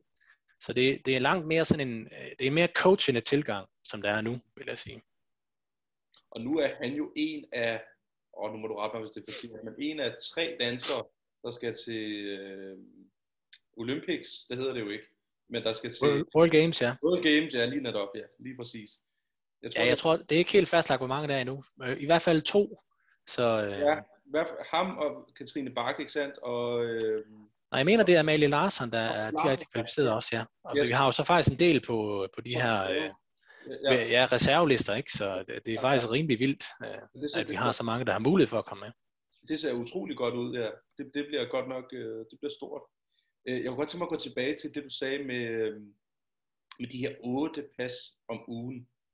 Øh, fordi jeg tror også, vi måske skal sige, at altså otte pas om ugen, så kræver det for det første, at man er meget ambitiøs, og at man har viljen til det, men så sandelig også, at man har tiden til det. Øh, fordi jeg ved godt, at man, jeg tror det var Arnold Schwarzenegger, der engang sagde, at du har altid tid til at træne, og hvad er det, du bruger tiden på, og alt sådan noget der, ikke? Altså, så stå op kl. 5 om morgenen, eller et eller andet. Eller et eller andet. Altså, du har altid tid til at træne, ikke? Øhm, men det er også meget specifikt for ham, gætter jeg på, at, at han træner otte gange om ugen. Jeg, jeg tvivler, eller det ved jeg godt, han, det gjorde han på det tidspunkt, men, men øh, jeg tror på, at det er noget, du øh, har universaliseret for dine løfter. Altså det er ikke noget, som, øh, som ligefrem gælder for dem alle sammen. Nej, nej, nej, slet ikke. Nej. Altså det her med at, at træne meget i styrkeløft-kontekst, det er ikke noget, der er meget brugt. Mm. Øhm, og, og det er det, altså, det er det selvfølgelig ikke, fordi det er en amatørsport, og fordi folk generelt ikke har tid til det, fordi de har et arbejde ved siden af. Og, og hvis man har et arbejde ved siden af et fuldtidsjob, og, og, og har måske også lidt familie og sådan lidt, så kan man ikke træne to gange om dagen. Eller, det vil sige, det tror jeg godt, man kan. Det er jo egentlig bare, som Arnold Schwarzenegger siger, et spørgsmål om prioritering. Men jeg tror bare ikke, det bliver godt. Mm. Øh, altså, det, man kan, det nemmeste i hele verden, det er at træne sig selv i, øh, i smadret. Det, det vil være nemt, altså, men det, det er jo bare at programmere øh, en masse træning. Og så øh, kan man gå og tænke, nu bliver jeg nok skide god. Men det gør man ikke, hvis ikke man kan nå at restituere for den træning. Nej. Øhm, Nej. Dengang jeg startede med at træne styrkeløft, der, det, var, det var jo sådan, altså rigtig styrkeløft tilbage i 0'erne, 05-06, ikke? Der trænede de fleste tre gange om ugen, der var nogen, der trænede fire gange om ugen, og det var sådan, det var sådan toppen. Så var der ikke rigtig nogen, der trænede mere. Okay. Øhm, men den træner, jeg havde dengang, Kim Lynge, han, var, han var vægtløfter. Og i vægtløfting, som jo også er en styrkesport, hvor man også laver tunge squats og tunge dødløft og en masse øh, træk og stød, ikke? Der, der var det ikke unormalt, at man trænede to pas om dagen. Så, så jeg var sådan meget øh, inspireret af, af, af vægtløfterne, og, og i samarbejde med, med, med Lynge der, der, der øh, altså, jeg havde det sådan, jeg ville gerne gøre alt, hvad jeg kunne for at blive den bedste, som jeg overhovedet kunne. Så jeg startede med at træne øh, fem pas om ugen, sådan omkring øh, øh, 2007, og så kan jeg huske i sommeren 2008, der begyndte jeg at træne øh, også otte pas. Så, så der brugte jeg hele min sommerferie på at ikke lave andet end bare at træne morgen og, og eftermiddag. Og det fortsatte jeg så med øh, faktisk fra 2008 og frem til slut 2012. Mm. Øh, der var jeg studerende dengang, og der havde jeg tid til det. Så, så i den periode, der, der kom jeg helt op og træne sådan i gennemsnit 10 pas om ugen. Okay. Øhm, og, øh, og det var der ikke, det var der, det var der ikke andre, der, der, der gjorde, kan man sige. Og det, det er jo nok også, fordi de havde en anden hverdag, end jeg havde. Jeg var privilegeret, at jeg var studerende, og, og jeg havde tid til det. Og, og, og jeg, jeg valgte at satse på, at det var måske en måde, der kunne gøre mig bedre end, ja. end de andre. Ikke? Øhm, og, og det er lidt det samme, vi har kørt med Niki nu, at, at, øh, der har vi også prøvet at satse på tikken, fordi at han er også snart færdig med at være studerende. Det er han faktisk her senere i år. Og der er vi også nødt til at skal finde en anden måde, han skal træne på, fordi at han skal have et arbejde øh, og få en anden hverdag. Øh, så, så ja, det er noget, man, altså, det, det er noget, man kan gøre, hvis at der er nogen, der er motiveret for det. Ja. Hvis at der er nogen, der er villige til at, og, hvad kan man sige, strukturere deres hverdag omkring det. Fordi når man gør det, så, så er der ikke plads til meget andet. Altså, man, man kan, hvis, hvis man skal tidligt op og træne om morgenen, så skal man også tidligt i seng. Øh, så så tager man nogle timer om aftenen, hvor man ikke kan sidde og slappe af. Og man kan heller ikke have en, en hel dag, hvor man så er på, og så regner med at kan gå ned og træne på fuld hammer om eftermiddagen. Man er nødt til også at have, altså man kan ikke, man kan ikke have høje stressniveauer i løbet af sådan en dag. Øh, så, så det er noget, noget, hvor at man skal virkelig være dedikeret til det, og, og man kan sige, altså man skal ville ofre det, at, at så er det træning, det gælder. Og øh, man, man tro, at man også, jamen, jeg kan godt træne meget, og så kan jeg også godt lave alt muligt andet ved siden af. Men det mm. kan man godt, og der vil også være nogen, der, der kan holde til det i en periode, men, men jeg tror ikke, de får det ud af det, som de, som de egentlig lægger i det. Øh, man er nødt til at have nogle perioder også, øh, eller tidspunkter i løbet af dagene, hvor man slapper af, og hvor man ikke skal andet. Ikke? Mm. Så, øh, så nej, der, der er ikke andre, jeg gør det med. Det er kun nej. med Niki. Fordi at jeg kunne også godt tænke mig lige at henvende mig lidt til, øh, til måske nogle af de lidt yngre eller lidt mere uprøvede der måske øh, der sidder og lytter. Fordi at man kan jo sagtens øh, siger jeg med forbehold, men man kan jo sagtens blive en altså fremragende styrkeløfter, der er til VM og så videre, uden overhovedet at træne så meget. Ja. Altså at, øh, at træne otte gange.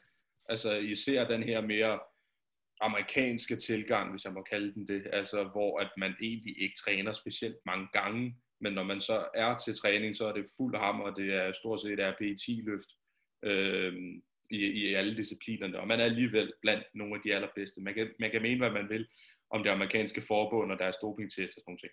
Men det var bare for at tage et eksempel. Men det var, det var for at, at sige, at, at kan man ikke godt, også godt blive kanon god med en meget, meget lav volumen et eller andet sted, Øh, og så stadigvæk, øh, det er bare for øh, til dem, som måske ikke vil ligge 8 øh, dage i deres, om ugen på 3 eller 10 dage, hvor trænet, altså det har jeg for eksempel, altså nu, jeg, jeg er ikke selv helt tosset til styrkeløfter, det, jeg har aldrig trænet så meget. Altså jeg, jeg, har, på, jeg har i lange perioder trænet to-tre gange om ugen faktisk, øh, hvor at det så bare var, øh, var, var fuld smadret, når jeg så endelig var dernede, ikke? Øh, så, så hvordan, hvordan ved man som, eller det ved man måske heller ikke, men som ung løfter, hvor mange gange skal jeg træne? Altså, hvad, hvad er egentlig udgangspunktet, vil du sige, hvis du skulle give det råd? Tre, fire gange, eller? Jeg, jeg tror, at jeg vil, jeg tror, jeg vil vente om at sige, at, at min erfaring, det er, at hvis man skal blive stærkere, så kan man overordnet sige, at der skal være balance i tingene. Mm. Altså, der skal være balance i ens liv. Og øhm, hvis man nu vælger at træne fem dage om ugen, og man er træt hele tiden, og man har ikke tid til de andre ting, man også gerne vil i ens hverdag, i ens liv, og øh, det betyder, at øh, så har man ikke noget tid til at sidde og slappe af, og det gør man så sent på aftenen, og så går man for sent i seng, og så får man ikke nok søvn, og da man ikke er så meget hjemme, heller så får man ikke lavet ordentlig mad, og jamen, så er der mm. ikke balance i tingene. Mm. Det kan godt ske, at man tænker, jamen jeg træner jo fem gange om ugen, jeg træner mere end de andre. Men i kraft af, at der ikke er balance i tingene, så, så, så tror jeg ikke, man får den optimale udvikling. Så ville det være bedre at gå ned og træne fire gange eller tre gange om ugen. Så jeg tror, man skal gå til det med den tilgang, at, at der skal være balance i tingene så skal man selvfølgelig, hvis man vil på toppen af det her, så er man nødt til at, man er nødt til at presse grænsen. Ja. Altså man finder ikke ud af, hvor grænsen den går, hvis ikke man trykker til den. Ja. Øhm, og, man, og man skal også være så og bevidst om, at når man starter med at lave styrkeløft og styrketræning, så kan man måske kun holde til så meget træning. Mm. Men det er også en parameter, man kan skrue på over tid. Man kan godt træne sig til at kunne holde til mere træning over tid. Mm. Så kan man sige, at hvis man så træner sig til at holde til mere træning over tid, men man bliver ved med at blive skadet, så er der igen noget med balancen. Der ikke, altså, så er der noget, der ikke fungerer. Ikke også? Så er man mm. nødt til igen at, at genoverveje. Mm. Og så kan man sige, at, at din pointe med, hvor meget skal man egentlig træne, altså det er jo, det er jo faktisk noget af det, som, altså, øh, man, øh, jeg vil gerne melde klart ud og sige, at man skal ikke træne ligesom Niki. Fordi der er ikke, altså, vi har fundet ud af, at det her det virker okay for Niki. Men lad os sige, at dengang vi startede med at træne 8 pas om ugen, og vi så havde fundet ud af efter et års tid, det går der er på til det her, så havde vi da selvfølgelig lavet det om. Fordi at mere er ikke bedre. Det er den rigtige træning, der er den bedste. Spørgsmålet er, hvordan man finder ud af, hvad den rigtige træning er. Og øhm, altså, der er jo masser af eksempler, du kommer selv med nogle af dem, der er jo masser af eksempler på folk, der har leveret ekstreme resultater, men trænet på en meget anderledes måde. Ikke? Der var på et tidspunkt, nu kan jeg ikke huske, hvad han hed, men der var en amerikansk øh, styrkeløfter, der havde verdensrekorden i klassisk dødløft på 360 eller noget. Ikke? Mm-hmm. Og når man kiggede på hans træning, så skulle man tænke, så træner han nok meget dødløft. Mm. Det gjorde han egentlig ikke. Han trænede dødløft en gang hver tredje uge. Okay. Hvor man bare tænker, okay, hvordan kan det lade sig gøre, ikke? Mm. Men det har jo nok været kombinationen af hans talent, ikke? Og så den træning, han lavede, og det, det passede så. Der er jo, altså, det, der er svært i sådan en situation, det er, vi ved ikke for ham, kunne han have gjort det, var han blevet endnu bedre, hvis han har trænet to gange om ugen. Nej, det er det. Eller tre gange om ugen dødløft. Eller en gang hver femte uge. Det er det samme med Niki. Vi ved heller ikke, altså nu har vi fundet noget, vi synes jo, det virker okay.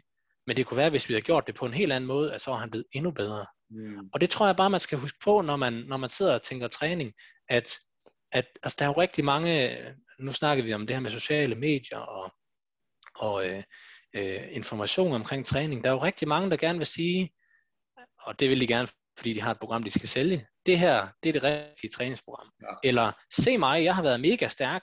Nu kan du få lov til at træne som mig. Altså sådan en som Blaine Sumner, synes jeg, er, ek- er ekstremt uheldig i den der, at, at han, han, han sælger jo sine egne programmer, ikke? Mm. Og, og det gør han jo selvfølgelig ud fra det mindset, at han, er, han har været skidegod, og er stadigvæk god, han er også lidt skadet, ikke? Men, men, øhm, men, og så tænker folk jo, nu køber jeg hans træningsprogram, fordi det må jo virke. Og så, så sker der jo typisk det, at når folk de så skifter fra at træne på en måde, til at træne på Blaines program, så ser de måske en fremgang. Og så tænker de, fuck man, det er jo fordi Blames program, det er skide godt. Ja, ja, ja. Men det er der ikke noget, der tyder på umiddelbart. Mm. Det der sker sådan, i hvert fald hvad vi ved fra sådan en videnskabelig litteratur, det er, at noget af det, der er vigtigt i træning, det er, at der er variation. Så når man går med en træningstilgang, og så skifter over til en anden, så sker der typisk en forbedring, fordi at der er variation i den træning, man laver. Mm. Og det vi også kan se sådan fra den videnskabelige litteratur, det er, at altså, hvis den her præmis, vi, vi snakker om før, hvordan træner man rigtigt, ikke? hvis der var et rigtigt træningsprogram derude, ikke? altså det bedste træningsprogram, jamen så vil det jo betyde, at uanset hvilken form for træning, som vi giver til folk, så skal folk respondere på samme måde til det træningsprogram. Men det gør de bare ikke. Mm. Der er lavet sådan nogle, der er lavet sådan nogle ret interessante studier omkring det her. Der er sådan et studie fra, øh, fra nogle år tilbage, jeg tror det er fra 2008 eller sådan noget. Ikke? Man har taget øh, 500 mennesker, mænd og kvinder, så har man givet dem det samme bicepsprogram. De Mm. kører tre sæt af otte gentagelser i biceps curls. Det gør de to gange om ugen. Det gør de i 12 uger. Og så kan man se ud af de her nogle af 500 mennesker, ikke? der er nogen, altså de responderer fuldstændig vildt.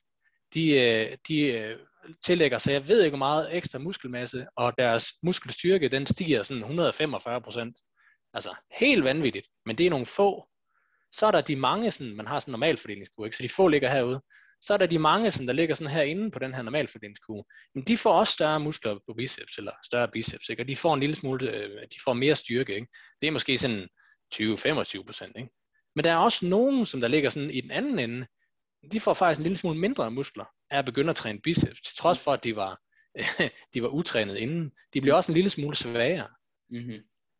Så, så det her med, at vi kan sige, hvad er den rigtige træning, og, og hvordan skal jeg træne, det er ikke en statisk størrelse. Mm-hmm. Det kan man kun finde ud af ved at lave sådan en for, form for uh, trial and error, Mm. hvor man udvikler gang på gang og siger, nu kører vi en cyklus, hvor du squatter tre gange om ugen. Mm-hmm. Så ser vi, hvordan det går, og med de og de variationer, og med de og de rep ranges.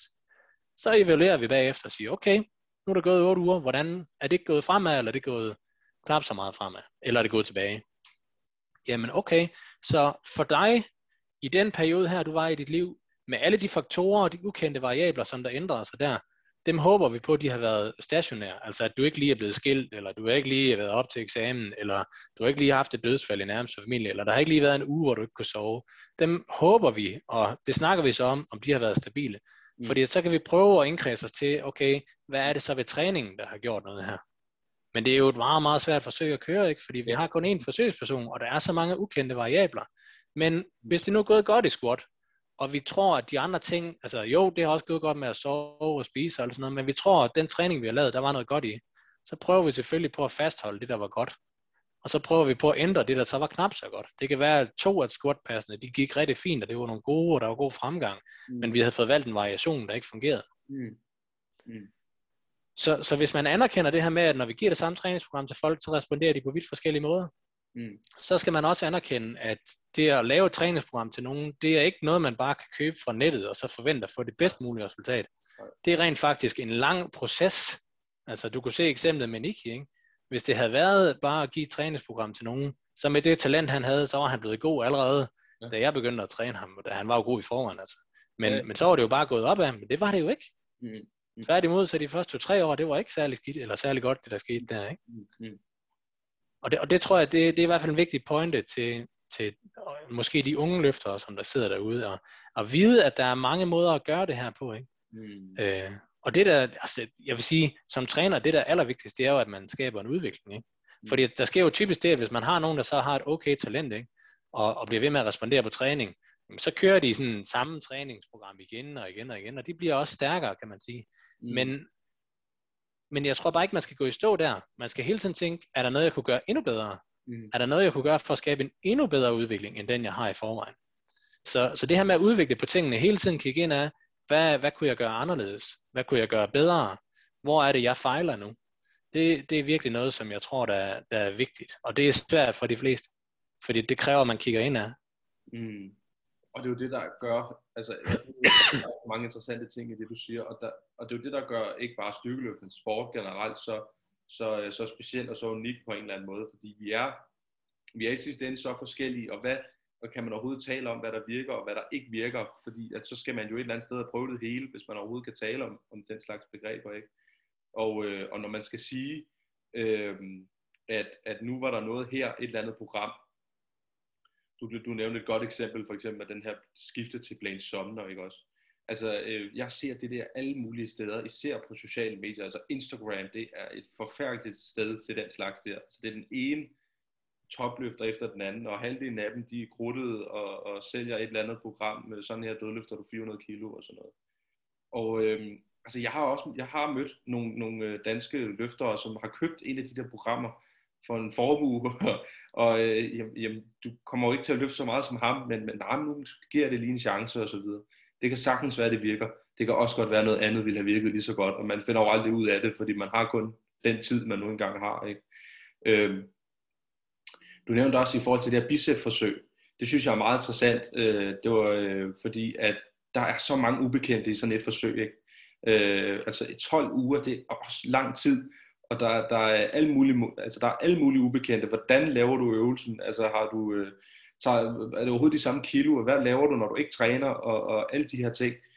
Og øh, jeg, jeg ved ikke, om du ved det, men, men de forsøgspersoner, altså sørgede man for, at de vejede nogenlunde det samme, og var lige, no, no, nogenlunde lige gamle, og så videre, eller, eller, eller hvad? Nej, det var sådan et, det var sådan et bredt udsnit af befolkningen. Okay. Altså i flere alders, alderskategorier, i flere ja, vægtklasser, kan vi kalde det. Ja, ja, klar. Så, så formålet var netop det her med at se, altså hvis vi giver den samme træning til folk, responderer de så på samme måde. Okay. Og så kan man sige, at, at set ud fra et videnskabeligt synspunkt, så er det godt, hvis vi kan holde alle de her variabler konstant. Ikke? Ja. Men det er svært i et videnskabeligt setup. Mm. Øh, selvom vi prøver. Ikke? Øh, men man kan, sige, man kan trække det ud og så sige, at, at i den virkelige verden, der er jo heller ikke styr på de her, alle de her andre variabler. Der vil man netop også se, at folk de gør på forskellige måder. De sover på forskellige måder, de arbejder på forskellige måder, de er stresset på forskellige måder. Ikke? Mm. Øhm, og, og netop med den, med den baggrund og den præmis, ikke, så er det jo altså, så er det stadig interessant, at folk de responderer bare forskelligt. Ja.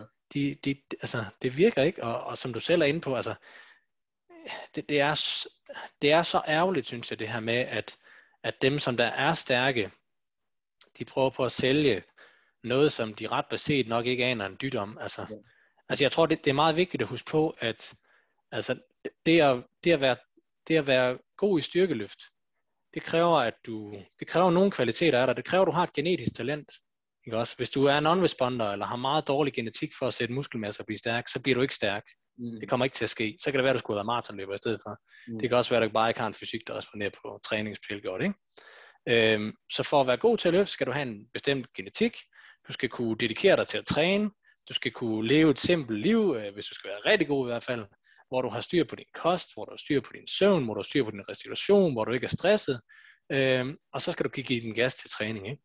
Men det at være træner, det er jo nogle helt andre kompetencer. Det er et helt andet kompetencesæt, mm. det kræver for at være træner. Mm. Og det er der, hvor det går galt på de her sociale medier, at så er der en anden, der, som du selv siger, der han er kampkrudtet. Han har øh, kanon gode genetik, ikke?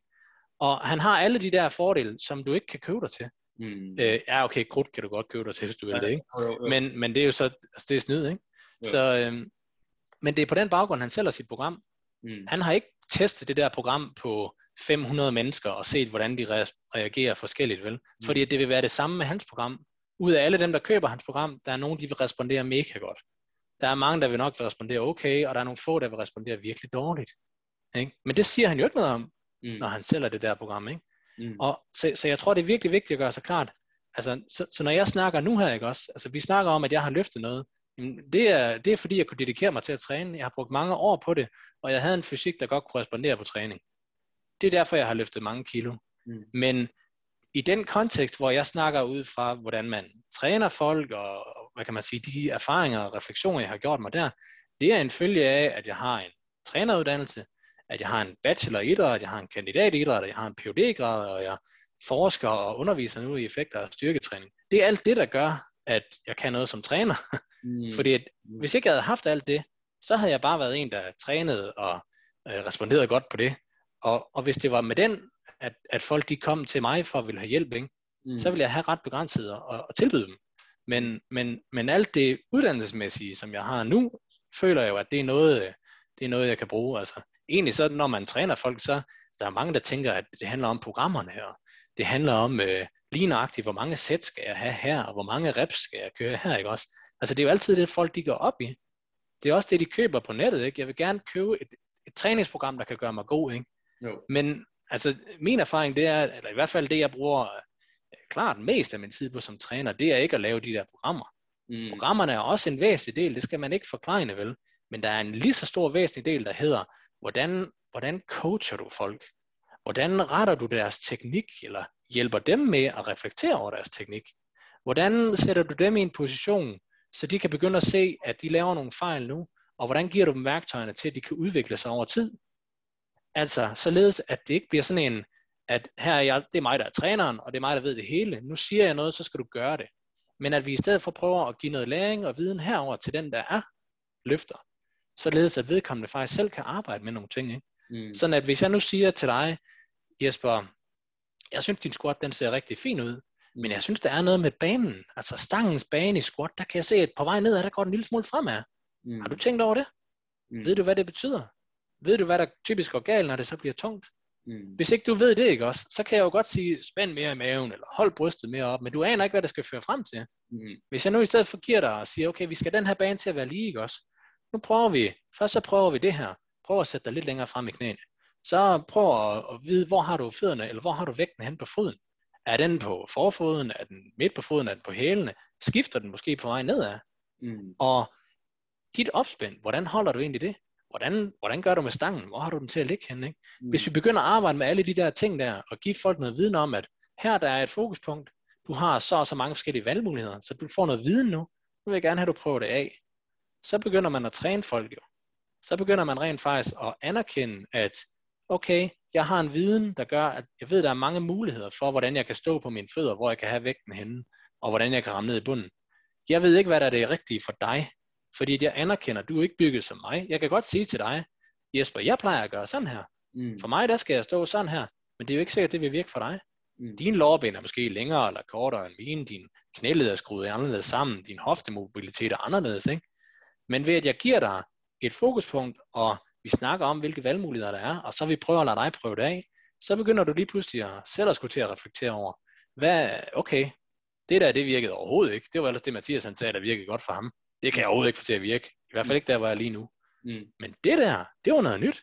Det vidste jeg ikke, at man overhovedet kunne. Og når jeg gør det, så føles det faktisk bedre. Så hvis man kan begynde at skabe den der udvikling, så træner man jo folk. Men hvordan vil du skrive det ind i et program? Ja. Hvor står det mellem sæt og reps inden, og intensitet og pause? Det står ikke nogen steder. Mm. Så, så, så der er, altså, i min optik er der, er der, der er stor forskel på at træne efter et program, og så på at have en træner, som rent faktisk er kompetent og ved noget om det vedkommende laver. Det, mm. det er to forskellige dynamikker simpelthen. Mm. Så ja, jeg håber det giver mening. no. der er rigtig, rigtig mange ting, jeg, øh, jeg videre gerne vil have spurgt om, men tiden er simpelthen ved at løbe fra os. Øh, til sidst kan, kan vi jo lige røre ved, at øh, du har jo et, øh, jeg ved ikke om man skal kalde det et brand, men du har i hvert fald en hjemmeside, der hedder Lifting. Ja, det er rigtigt. Øh, og det, der kan man jo komme i kontakt med dig, hvis man vil, øh, man vil hvis man ønsker dig som træner. Øh, jeg ved ikke, om du er, det er sådan et begrænset antal, du har i gangen, eller hvordan det helt fungerer, men det kan man jo i hvert fald skrive til dig øh, derinde.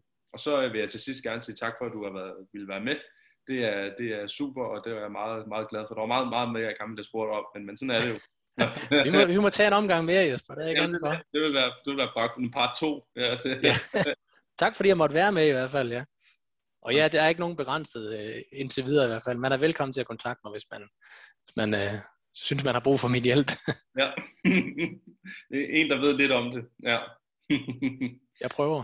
Ja, ja, netop, netop. Jamen tak for den gang, og tak fordi I så med.